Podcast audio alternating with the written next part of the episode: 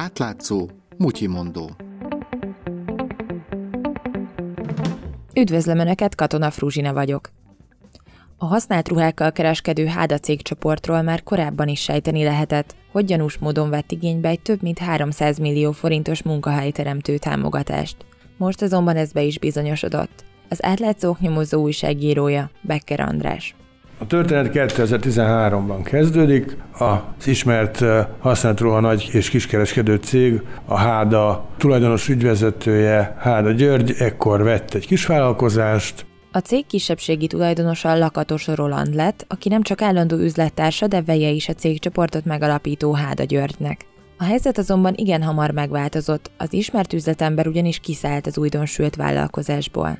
Így jogilag már ez a kis vállalkozás nem volt kapcsolt cége. A 8-9 milliárd körüli éves forgalmakat bonyolító és több száz alkalmazottat foglalkoztató nagy háda cégnek, az immáron új tulajdonossal rendelkező mikrovállalkozás minden akadály nélkül elindulhatott a kis és közepes vállalkozások számára kiírt munkahelyteremtő pályázaton és nyertek is 338 millió forint visszanemtérítendő támogatást, amiből egy ruhaválogató üzemcsarnokot kellett építeniük, ahová is a pályázat kiírásának megfelelően fölvettek 150 embert, ebből a 150-ből pedig a vállalás szerint 100 regisztrált munkanélküli volt.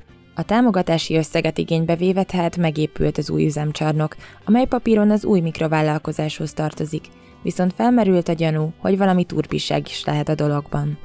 Próbáltuk kideríteni, hogy valóban az történt-e, amit feltételeztünk, hogy a munkahelyteremtés vagy a munkahely bővülés helyett valójában A cégtől átkerülnek az emberek B céghez, és B cég ezt ugye munkahelyteremtésként tudja jelenteni.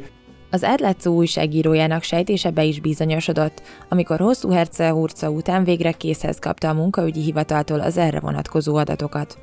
És abból az derült ki, hogy a pályázat nyertes kis céghez fölvett 115 regisztrált munkanélküli dolgozó közül 72 két héttel korábban még a Háda egy Kft. alkalmazásában volt.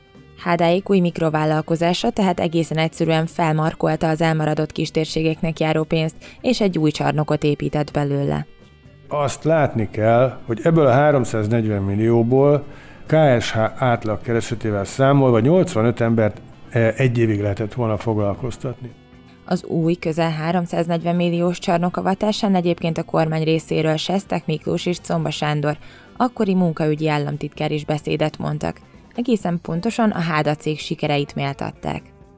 Tehát olyan fura, nehéz eldönteni, hogy ők tudtak arról, hogy valójában nem azt a bizonyos kisvállalkozást támogatták, hanem a milliárdos forgalmú Háda céget, avagy őket is befűzte Háda úr, és csak áldozata ennek a történetnek, azért ennek az utóbbinek kisebb a valószínűsége. A parlamenten belül is felmerült a kérdés, hogy a kormány tudott-e arról, hogy mi is történt valójában. Szél Bernadett lmp képviselő hivatalos kérdésére azonban csak egy semmit mondó válasz érkezett, ami a gyakorlatban annyit jelent, hogy a pályázat feltételeit ismertették a politikussal. Becker Andrást az átlátszó oknyomozó újságíróját hallották. A mai Mutyimondót Katona Fruzsina készítette, közreműködött még Vongatilla és Lé Marietta. És végül egy kérés. Az átlátszó olyan témákat dolgoz fel, amelyeket mások elhanyagolnak. Olyan ügyeket tár föl, amelyek sokaknak kényelmetlenek. Olyan hatalmasságoktól perel ki dokumentumokat, akikkel más nem akar újat húzni. Nincsenek mögötte oligarchák, nem reklámokból él, és nem lehet megvenni. Támogass bennünket legalább havi ezer forinttal.